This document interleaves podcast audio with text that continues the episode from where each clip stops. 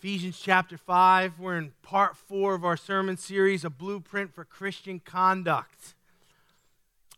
I don't know about you, but I'm glad that God has given us a blueprint of how we should live. Amen. When I started this series, I talked about Francis Schaeffer, who was a Christian philosopher and existential writer in the 70s. He wrote a book, How Shall We Then Live? What a great book. It helps us to understand that after we accept Christ and we become born again, God has given us a blueprint for living. Amen. So here Paul is giving us a lot of good, solid advice about how we should live. And in part four of our series here, we're going to continue and unpack what he's given us. Let's, uh, as we're turning to Ephesians 5, I'm going to read verse 1 through, oh, about, probably about 6 or 7. Let's, let's see where I get stopped today.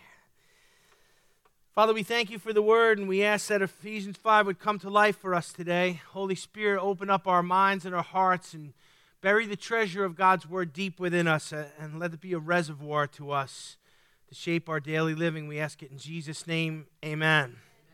Therefore, be imitators of God as beloved children, and walk in love, just as Christ also loved you and gave himself up for us, an offering and a sacrifice to God as a fragrant aroma. Verse 3 But immorality and impurity or greed must not even be named among you, as is proper among saints. And there must be no filthiness and silly talk or coarse jesting, which is not fitting, but rather giving of thanks. For this you know with certainty. Say certainty. certainty. For this you know with certainty that no immoral or impure person or a covetous man who is an idolater has any inheritance in the kingdom of Christ and God. Let no one deceive you with empty words, because of these things the wrath of God comes upon the sons of disobedience. Therefore, do not be partakers with them. And we'll stop there for this week. Our target verses are 5 and 6 today. For this you know with certainty that no immoral or impure person or covetous man who is an idolater has any inheritance in the kingdom of Christ and God. Let no one deceive you with empty words, for because of these things the wrath of God comes upon the sons of disobedience. Therefore, do not be partakers with them. Verse 7 just strikes my spirit. I, I don't preach out of verse 7 today, but I use it as that concluding statement. But as Tom gave that word today, when we, when we cast our lot in with the unrighteous and support unrighteousness, we will be partakers with them in the judgment. And that's exactly what God is saying here. Children of God need to support righteousness, not wickedness. If we do support wickedness, when the judgment comes, we'll taste of it. I know that doesn't fill churches, but that's what the Bible teaches. So, a blueprint for Christian conduct, and we look at the text here, and it says, you know, that we should know some things with certainty. And I want to talk about that today. There are some things in life we will not know the answers to until we see Jesus face to face. There are some things we just aren't going to know. And I call those the whys and the what ifs of life. You know, and many people have these why questions. Why, God, was did this happen to me? God, why was I born into this situation? God, you know, why, why the physical disability? We have these why questions. Why did this person that I love so much die? God, why did children get cancer? So sad. And we look and we say, why? And, and we say, what if? And what if this? And what if that? And what if this happened? And what if I didn't? And, and the whys and the what ifs of life will drive us crazy if we don't leave them in the hands of God.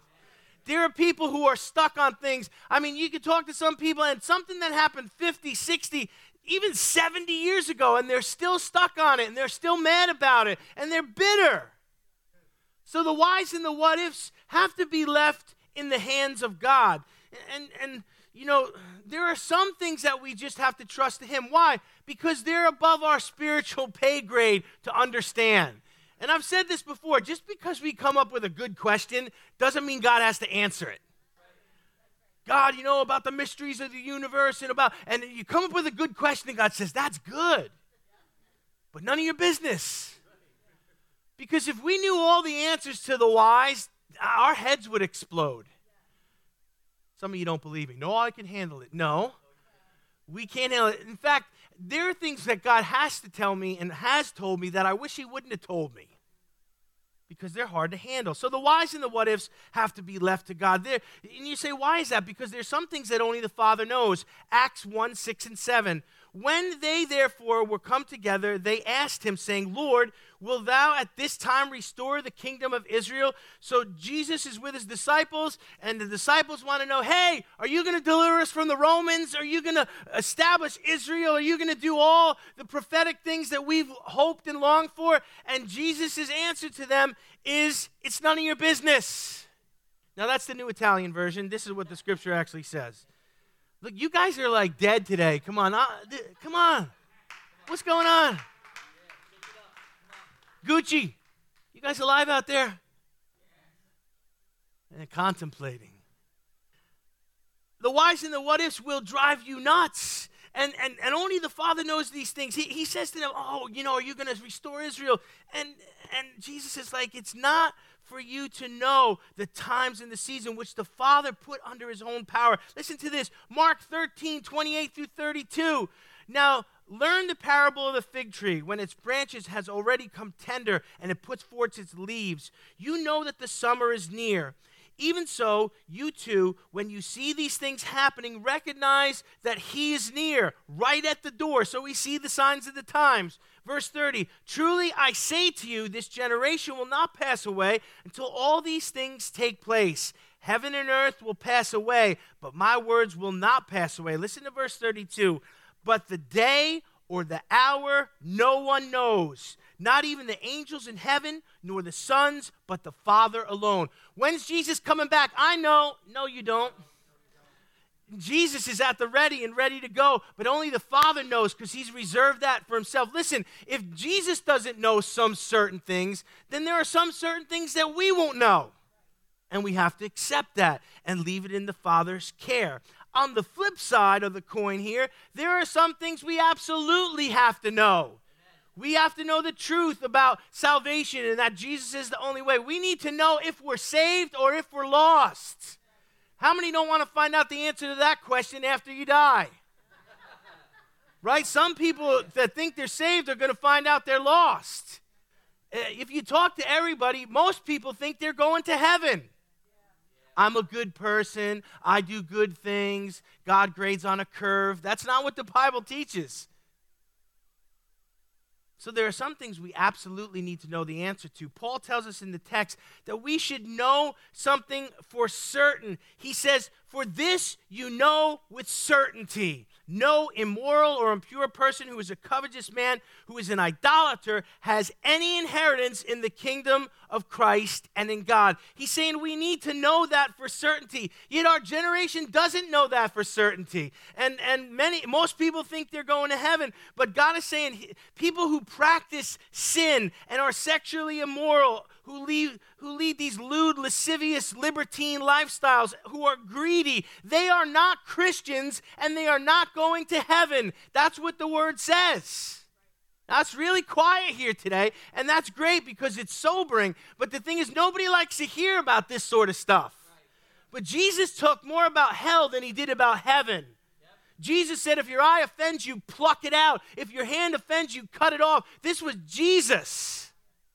Why would he concentrate on that? Because he doesn't want anybody to wind up there. He says you should know for more, for sure, these people who live these lifestyles. Now, I'm talking about sin. All of us sin. Can we just admit that in church on Sunday morning? I'm a sinner, you're a sinner, we all sin. And I'm not talking about 10 years ago in a moment of d- deep desperation. I sin. No, you probably sinned this morning already. In fact, if you're sitting there thinking, oh, I've never sinned, you've sinned. It's pride. Welcome to the club. So we're all sinners. I'm not talking about sin. I'm talking about people who practice lifestyles of sin, who know it's sin but refuse to quit sinning and sin anyway. And, and the Bible says that people who practice habitual lifestyles of sin, no matter what they say, they're not Christians and they're not going to heaven. Newsflash a lot of people who say they're Christians are not Christians. I remember as a young man just getting so excited to meet somebody, and, and I would say, Well, I'm a Christian. And to me, that meant, Hey, I'm born again, I'm filled with the Holy Spirit, I love God, you know. And, and, and they'd say, I'm a Christian too, and I'd get excited. Now I get suspicious. Are you really a Christian? you know, like, oh, yeah, I'm a Christian, then you work with them and the things they say and the things they do and the, the, the, the practice. Uh, I mean, and this, all of a sudden you realize not everyone who says there's a Christian is a Christian. In fact, Matthew 7 21 through 23 puts it this way Not everyone who says to me, Lord, Lord, will enter the kingdom of heaven. Jesus speaking. But he that does the will of my Father who is in heaven will enter.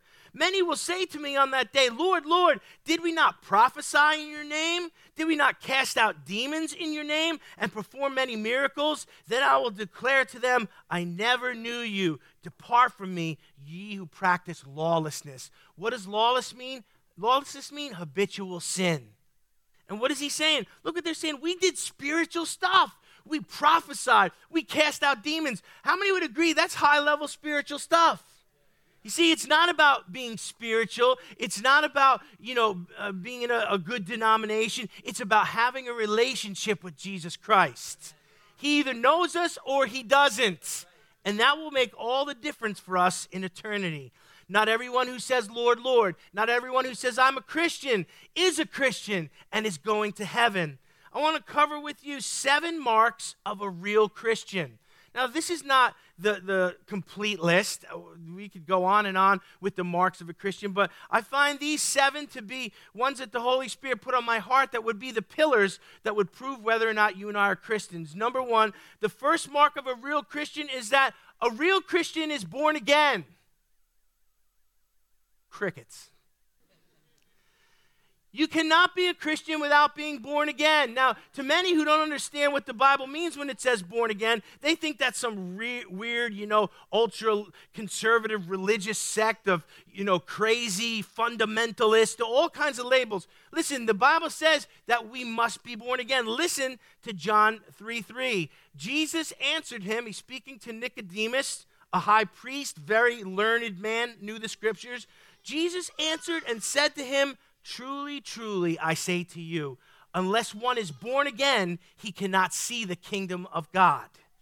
So we have to be born again. What is that? A spiritual rebirth is just us coming to the place where we acknowledge we're a sinner, we know that Jesus is the Savior, so we accept Him on a personal level and we allow Him to be the Lord of our life. When we do that, God puts His stamp on us. He fills us with the Holy Spirit. He forgives our sins and He writes our name in the Lamb's Book of Life. Oh, happy day. Amen. But that spiritual rebirth has to occur. Well, Pastor, you know, I was just born saved. No, none of us were. We were born in original sin, and we have to repent of our sin. Listen, you could sit in church all your life, and that doesn't make you a Christian. No more than sleeping in a garage tonight will make you a car in the morning. Hello. You and I have to be born again if you're not born again, if you've never had that rebirth, if you've never passed from light unto darkness, if you've never repented of your sin, I'm going to give you an opportunity to do that today. And you can be part of the family of God and have your eternity settled. Number two, the second mark of a real Christian is this real Christians proclaim that Jesus is the only way. All right, we're getting a little better, a little rumblings of amen. A real Christian doesn't say, oh, all roads lead to God. Oh, go to whatever religion you want. You can be saved. You know, Buddha can save you. Muhammad can save you. Uh, New Age can save you. No, a real Christian knows that Jesus saved them. I get nervous about these people with the all roads lead to God stuff because all, ro- amen, amen. It's, yeah, I scream too because it's bad. It leads people to hell. All roads don't lead to God. All roads lead right off the cliff into eternal judgment. Only Jesus, the narrow road, only Jesus. There is no under no other name under heaven where which we must be saved. It's Jesus only. And so, you know, a real Christian proclaims that Jesus is the only way because they know who saved them. Amen. If you're saved, you know who saved you and you know what can't save you. There is salvation, Acts 4:12, in no one else. You don't need a degree in theology. You don't need to speak Greek and Hebrew to figure out what that means. There is salvation in no one else, for there is no other name under heaven that has been given among men by which we must be saved. Number three, the third mark of a real Christian. A real Christian has repented and shows signs of conversion. What does that mean? That means when we accept Christ, we don't just keep doing the same old thing, acting the same old way, but there's a change in us. Come on, how many people say before, eh, before Christ, you were a much different person than you are now? Amen. Come on, about six people. Praise God. The rest of you, the altar call is for you today. Because the Bible teaches when we repent and are converted, there is a change in us. Now, we're not perfect, but we're a lot better than we were before. We're a work in progress. Amen? Yes. Amen? So here's what 2 Corinthians 5:17 says. Therefore, if anyone is in Christ, he is a new creature. The old things pass away, behold, all things are new. And so there is a change in the life of a person when they are truly a Christian. Number four, a real Christian carries a cross. The cross is not jewelry. The cross is not something we wear. Look, if you got a cross that's got Jesus on it, get rid of it. Jesus is not on the cross. That's religion, amen. Jesus is risen, he's alive. it's not about jewelry. Well, I carry a cross, I wear a big cross. No, that, that, that's religion. And religion saves no one. But listen to me a real Christian carries their own cross. Each of us have a cross that's been made for us to carry. And as we carry it, it, it, it perfects us and it wears away the rough edges and it convinces us of what righteousness and truth is. Luke 4 27 says, Whoever does not carry his own cross and come after me cannot be my disciple. Jesus said that. Cross carrying is a mark of a genuine Christian. Number five, a real Christian keeps the commandments of Jesus. John 14, 21. He who has my commandments and keep them is the one who loves me. And he who loves me will love, be loved by my Father, and I will love him, and I will reveal myself to him. So a real Christian follows the commandments of Jesus. You say, well, Jesus said a lot of things. Here's what it boils down to love God and love your neighbor as yourself, and do everything you do in love. Amen. That you love one another will be proof what? That you're my disciples. So Jesus' commandments must be followed. How about number six? The sixth mark of a real Christian. A real Christian does the Father's will. Look what Matthew 7 21 says we've looked at this text already. Not everyone who says to me, Lord, Lord, will enter the kingdom of heaven, but he who does the will of my Father who is in heaven will enter. You can take Jesus' words to the bank. God has a will for my life and for yours. And you and I have to do the will of God. I'm going to say that again. You and I have to do the will of God. Listen, I didn't choose this job as a vocation. when I hear people say, well, if you're going to choose the vocation of uh, the preaching ministry, those are people that don't know anything about the call of God or the anointing of God. Hello, I've got to do this. And there's sometimes I don't want to do this, but I've got to do it. Why? Because it's the will of God for my life. Now, hopefully, as I do the will of God for my life, you're blessed by the fruit that it produces. But understand something God has a will for your life. Oh, just the preachers have to do, you know, the God stuff. We can just live our lives. No, if you if you live your life, you lose it. If you lose your life for his sake, you'll find it. You and I have to do the will of God for our life. You say, well, well, Pastor Rick, you know, tell me what the will of God. No, you get on your knees and in the prayer closet and let the Holy Spirit speak to you what his divine will is for your life. Find out what your business is and mind it. Find out what he's called you to do, and like St. Nike, just do it. So we've got to do the commandments of Jesus. We've got to do the will of the Father. And number seven, the last mark I'm going to cover today. It's not a complete list, but these are the pillars. A real Christian produces good spiritual fruit. Listen to Matthew 7 18, 20. A good tree cannot produce bad fruit, nor can a bad tree produce good fruit. Every tree that does not bear good fruit is cut down and thrown into the fire. So then, you will know them by their fruits. Now, God hasn't called us to be fruit inspectors, but we are to see fruit in other people. You know, some people think my anointing, I'm a fruit inspector, I just judge, I'm judgmental, and I don't like your fruit, it's rotten. No, we're not fruit inspectors, but we do see, I see fruit in other people's lives as they use their gifts, as they, uh, you know, as they, as they, you know, follow out their calling. When I'm sitting in the congregation and Pastor Mike or Pastor Frank are preaching, I'm enjoying the fruit of their gifts. Amen. When I see the worship team using their gifts, come on. When I see the congregation ministering to the children and the, the, the, uh, uh, the youth and all of these things, it's a blessing to watch other people produce fruit. As a pastor, I like to see fruit production. And I rejoice in that when I see. I mean, I, am I'm, I'm a fan out there. I'm just watching. I'm watching what's going on up here, and I'm, I'm rooting for the worship team. Woo! Use your gifts. It's a blessing. I, wa- I watch people minister to the young people, minister to the children. I watch people in the nursery, you know, I see them and I'm like, wow, they, their gifts are awesome. I could never do that. That baby spit up on me one time, I'm done. I'm out. Fruit production, doing the Father's will, keeping Jesus' commandments, carrying our cross, showing evidence of repentance and conversion, proclaiming that Jesus is the only way, and being born again are the seven marks of real Christianity.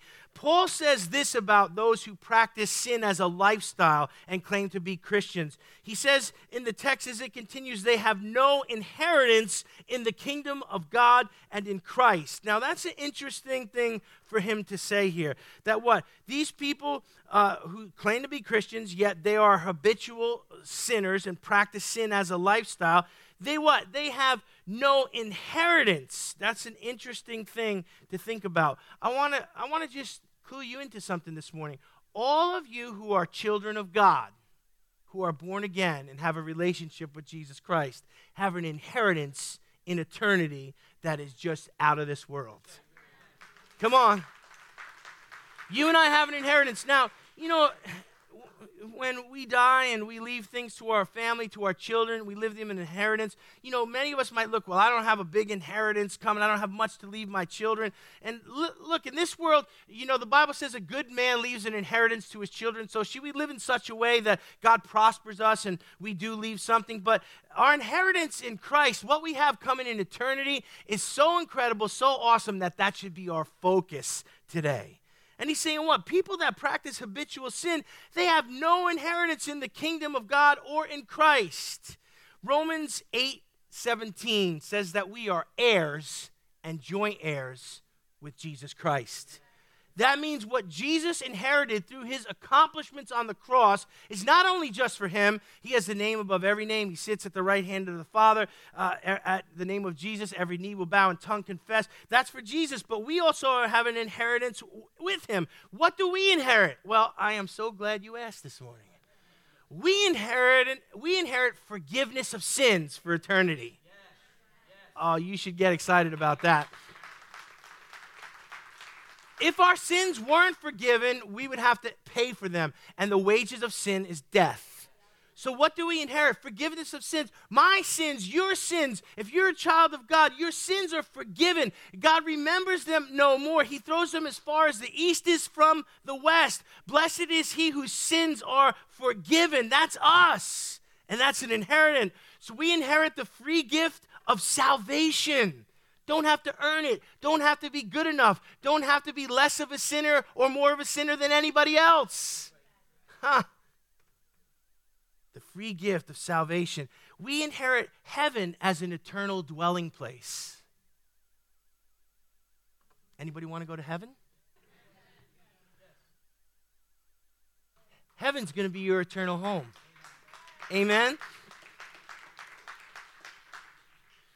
Bible says it is pointed once unto man to die, then the judgment. To be absent from the body is to be present with God. When you and I draw our last breath, when our heart beats its last beat, you and I are not going to float around on a cloud playing a harp. We're not going to purgatory that was just, uh, you know, was designed by religious people to dupe people out of money in the Middle Ages. We are going right into the presence of God because Jesus tore the veil in half so that we could go and have unity with the Father. Come on this morning. Heaven's going to be our eternal home, and it's going to be awesome. You know what Jesus has been doing all this time? He's sitting at the right hand of the Father, waiting to make his enemies, the Father's going to make his enemies his footstool, but he's been building mansions for us. Jesus was a carpenter. I bet you he builds some nice stuff. Well, he's got a place for you in the Father's house. He's building a place for you. Angels are going to escort us to our mansions. That's the right response. Amen. I wish I had a hundred more like you, brother. So, heaven's going to be our eternal home, our eternal dwelling place. We've got mansions to live in, and all of that's great and all of that's good. But here's the best part of our inheritance we're going to inherit Jesus Christ, and we're going to inherit the Heavenly Father. Revelation teaches that in Jerusalem, there will be, the New Jerusalem, there will be no light source in it because Jesus will illuminate it with his presence. What we, oh man, what we're going to inherit is being in the presence of Jesus. When we worship, when we're in this place, do you feel the presence of God? Do you feel it during worship? Listen, that is just that is just a, a, minuscule amount of the presence of God that we feel now. When we're in the presence of God, when we're in the presence of Jesus for eternity, it will be complete and total bliss. There's going to be nobody frowning in heaven. What's the matter? Oh, well, I didn't get a good mansion. There's not, there's not, there's going to be nobody frowning in heaven. No sickness in heaven. Ain't going to be nobody in a wheelchair in heaven. It's going to be nobody with cancer in heaven. What an inheritance we have. Paul wants us to know that people who practice sin is a lifestyle have no inheritance in the kingdom of God. Not the, the children of God have an inheritance, and it's a glorious one. Hell is the separation of God and man. Anything that has blessing or virtue or goodness to it is because of the reflection of God. Everything we experience in life, every good and perfect gift, is because of God. If you take God out of it, it's hell. Understand what hell is it's a vacuum where there is no presence of God. What's the opposite side of the coin? Heaven is where God eh, connects with us and we're in his presence for eternity. So that's our inheritance today. And it's a glorious one, and we should be excited about it.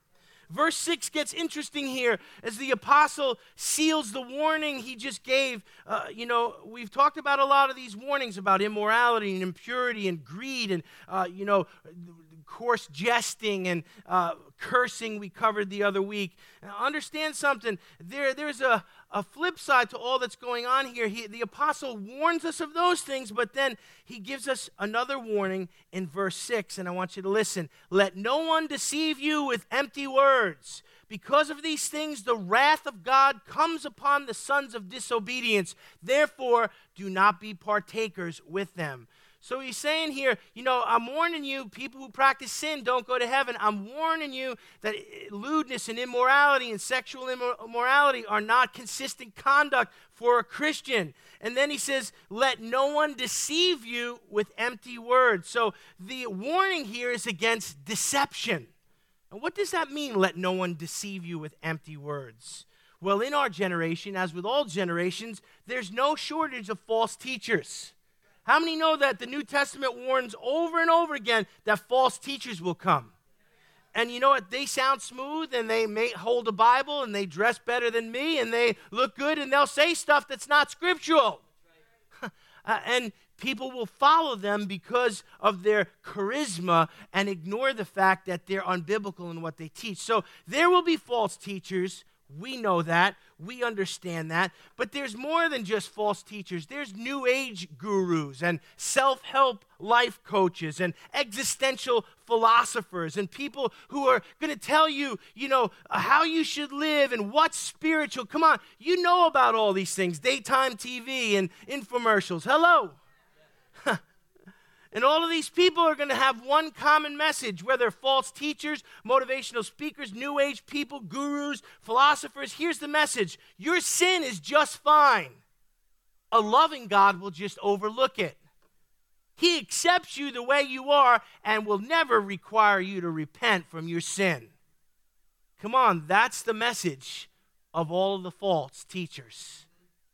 You don't need to repent. You don't need to, you just be who you are. God made you how you are. You know, and, and listen to, to me, we are fallen people who have a sin nature, but God didn't make that. We chose that. It's quiet now. Do, do I have to go back to Genesis, Genesis and look at Adam and Eve and trace it through? We're born with original sin, but God calls us to repentance. Why? So we can be born again and He can save us. Amen. But the false teachers will deceive and they will tell people, oh, you don't have to repent. Oh, God loves you the way you are. Your sin is just fine. It's a doctrine of devils that has been enlarging hell for centuries. Notice how deceivers deceive. It says, Let no one deceive you with empty words. It's words. Be very careful who you let speak into your life. Be very careful what you watch on TV. Have you ever had anyone deceive you? I mean, they, they had smooth words, they had slick speech, they were pushy, and, and, and they were convincing. And after a while, they wore you out and they tricked you. Don't look at me like that. Have you ever watched an infomercial and you're at the beginning and they're like, they're selling a bottle of junk for 19.95. But ooh, wait, if you act now, you can get a second bottle of junk. Just pay the shipping. And you knew it was a bottle of junk, modern day snake oil, but you watched the infomercial. And the first five minutes, you're like, this is stupid. This is junk. Then halfway through, ah, that looks pretty good. And then by the end, I need that. What happened? You listened to some smooth words long enough that you got deceived. So then you paid your 1995 plus double shipping and you got two bottles of junk and you knew somebody tricked you. I understand some things here. Words are powerful. Pastor Frank just preached a message on Wednesday about the power of words. And understand, people will use words uh, for the good of the kingdom of God, but they will also use them to deceive people. Be careful who you let speak into your life. Be careful what you listen to. Uh, Adam and Eve were in the garden, and what happened? Eve saw the apple and she just picked it and ate it. No, the devil, the serpent, spoke to her with an avalanche of smooth, persuasive words. And he spoke and he spoke till he wear her out. And she believed and she took the fruit and she ate it and she gave it to Adam. What did Adam do? Adam let the devil speak to his woman.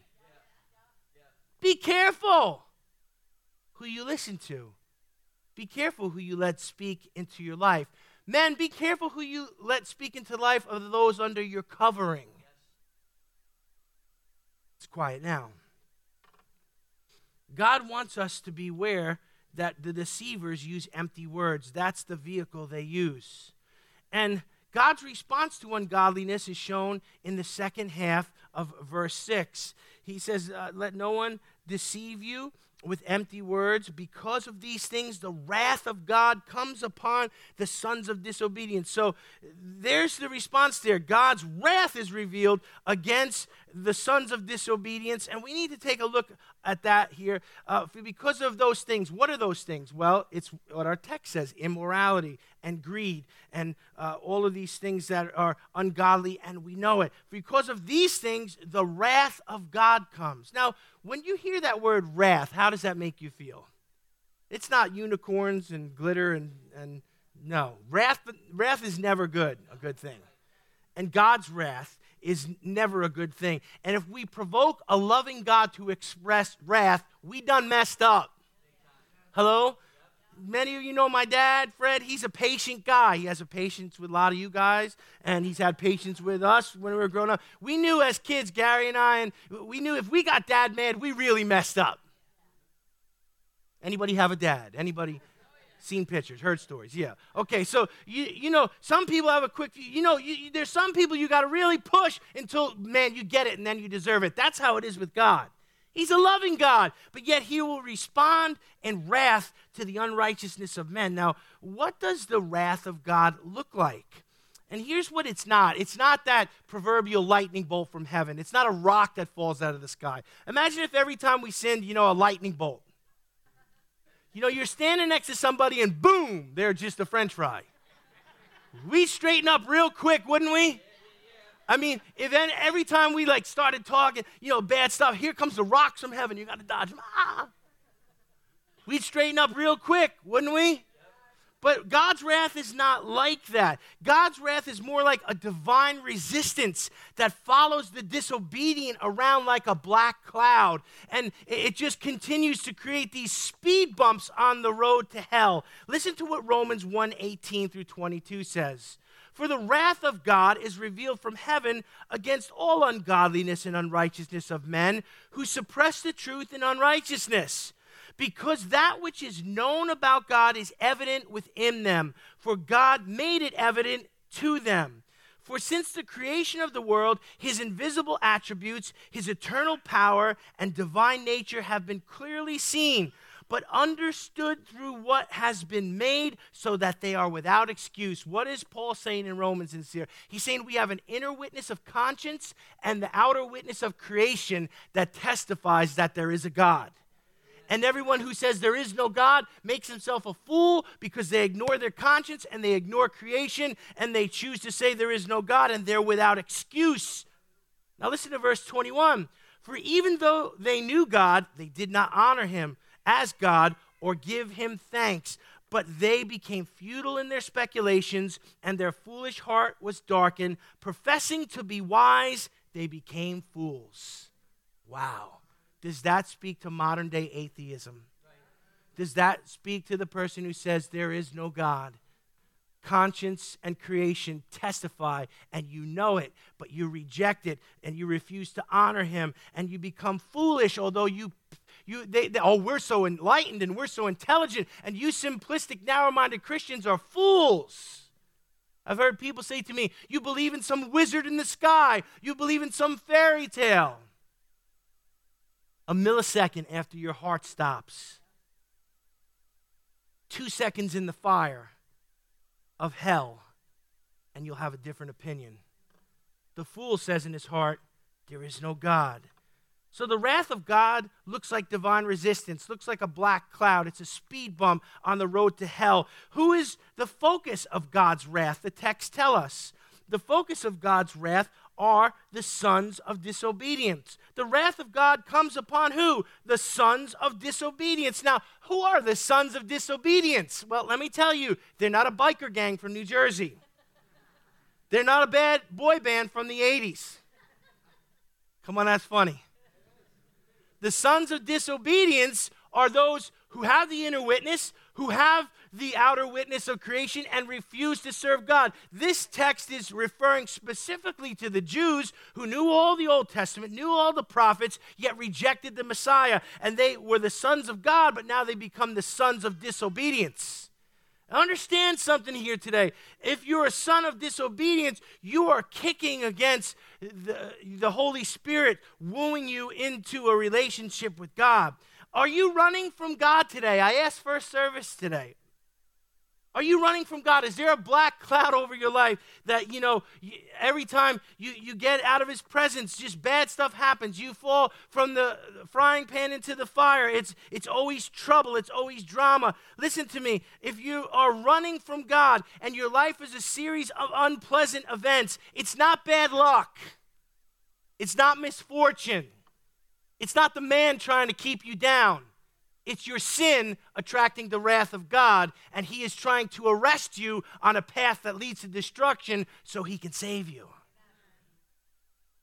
Charles Spurgeon, one of the greatest preachers of that century, as a young man, was not a Christian, and here's his testimony of being saved. As a young man, Spurgeon was in great distress of mind realizing he was a sinner and had sinned against God, he read the scriptures, he attended places of worship, but his darkness and despair continued month after month. One Sunday, on a Sunday morning, uh, Spurgeon went into a primitive Methodist chapel.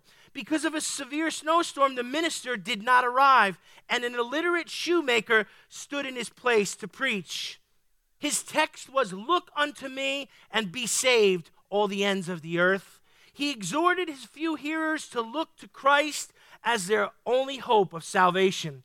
Seeing Spurgeon in the congregation in the back and knowing he was a stranger, he said, Young man, you look very miserable, and you will always be miserable. Miserable in life and miserable in death if you do not obey this text. But if you do obey, this moment you will be saved. Then the illiterate shoemaker shouted with all the boldness he could muster, Young man, look to Jesus Christ. And Spurgeon did, and he was saved, and he was never the same again. God looks at our generation in its waywardness, in its refusal to accept him, and he says to us, as it were, Young man, young woman, young and old, look to Jesus Christ. And if we will, will be saved. You know, I wish that I wish that I could preach this message beyond these four walls. Because I know I'm preaching to the choir a little bit. Most of us know Jesus here. But look to Jesus and you will be saved. The focus of God's wrath is the sons of disobedience. Those who push against the truth and reject Jesus Christ, God is after them. Listen, what's the end game of God's wrath? It's not to destroy the souls of men. Look, if God wanted to destroy us, He could have done it at the flood. If God wanted to destroy us, He could have done it uh, many times over in many different ways. In fact, it's a miracle that some of us are still alive here today. Come on, think of some of the things you did in your youth. Now, I can't even say my parents are sitting there. I got to just keep it under, you know. But it's a miracle that some of us survived. Things we did and put in our body and risks we took. What's the end game of God's wrath? Not to destroy our souls for eternity, but to bring every sinner to repentance so that they might be saved. You know, John 3:16 is a linchpin verse of our faith, but John 3:16 has become more exciting to me because it says God sent not his son into the world to condemn the world, but that the world through him might be saved.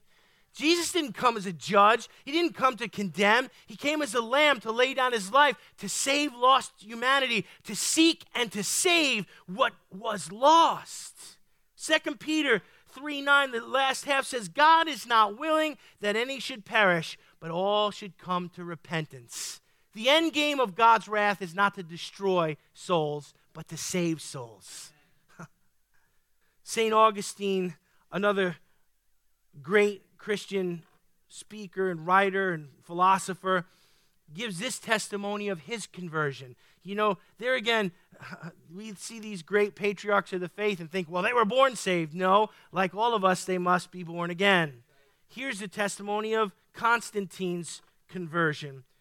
I was weeping in bitter contrition when I heard the voice of children from a neighboring house chanting, Get up and read! Get up and read! I cannot remember having heard anything like this, so I check the torrent of my tears, and I interpret this to be a command from God to get up and open the Bible and read it. Eagerly, I turned through the Bible and found the place where the apostle spoke. I seized it open, and in silence, I read this section that my eyes fell to first. Not in revelry and drunkenness, nor in licentiousness and lewdness, not in strife and envy but put on the Lord Jesus Christ and make no provision for the flesh to fulfill it. No further would I read, nor did I need to, for instantly at the end of this sentence, it seemed as if a light of serenity infused my heart, and all the darkness and doubt vanished, and I was saved. God will use children saying things they don't even understand. God will use prophets who spoke things that they couldn't even comprehend. God has spoken to me through preachers, through homeless people, through lost men, and He's even spoken to me through a fortune cookie a couple times. I'm telling you the truth. You say, why would He do that? Because God is not willing that any should perish. The end game of God's wrath is not to destroy, but to save. He came to seek and to save that which is lost. And He will go to great lengths to save lost humanity. Today, as we consider our Christian conduct, and maybe the whys and the what ifs of life plague us, understand that God loves souls and He loves people. And today, those who practice sin have no inheritance in the kingdom of God. Let us examine our hearts. Let us examine our lives and make sure that we are in the faith. Let's bow our heads today.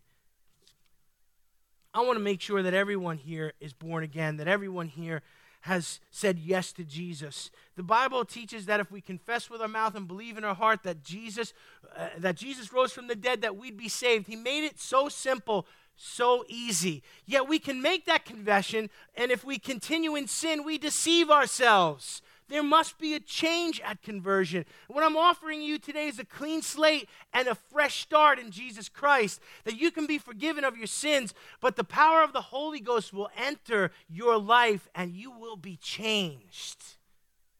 Not religion, but relationship. Not symbolism, but substance. Today, if you want a clean slate and a fresh start, a new beginning, if you want to know that you are not lost, but you're found. I want to give you an opportunity to accept Jesus Christ. If you're here today and you want to personally accept Jesus Christ, I want you to lift up your hand. How many people would say, I want to make sure today that I belong to Jesus Christ? God bless you, ma'am. Just lift up your hand. The ushers are going to put something in your hand. Who else today? Make sure today. Don't leave this place. Most important thing we'll ever do. God bless you, sir. Let's pray a prayer together. Lord Jesus, I confess I'm a sinner and I know you died to save me. So I receive you as Savior, and I repent of my sin. Fill me with your Holy Spirit, and help me to be a different person, to, leave a, to lead a different life. I belong to you now from this moment forward. In Jesus' name, amen. You prayed that prayer for the first time, welcome to the family of God. Come on, let's do what the angels are doing today. Let's welcome, let's welcome them. Hallelujah. Now, Father, for all of us who've confessed Jesus and we're sure that we understand what it means to be born again, but yet we've allowed some sin in our life to become habitual, Father, deliver us from sin. Let's just take a moment. You say, well, what's required? Repentance is required that we would repent. Let's just take a moment in His presence. Where sin has crept in and become a habit, let's repent and be free this morning. Confess to Him, confess.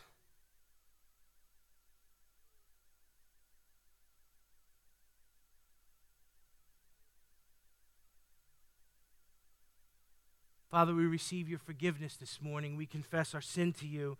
We don't want to be brought under the power of sin, but we want to walk in the power of the Holy Spirit. Father, our, our repentance and our confession brings the, the power of the Holy Spirit, that resurrection power to help us walk in newness of life. Let us be free today and right before you so that fear will have no place in our hearts. That we'll know that we'll know that we know we're ready to meet you face to face. In Jesus' name, amen.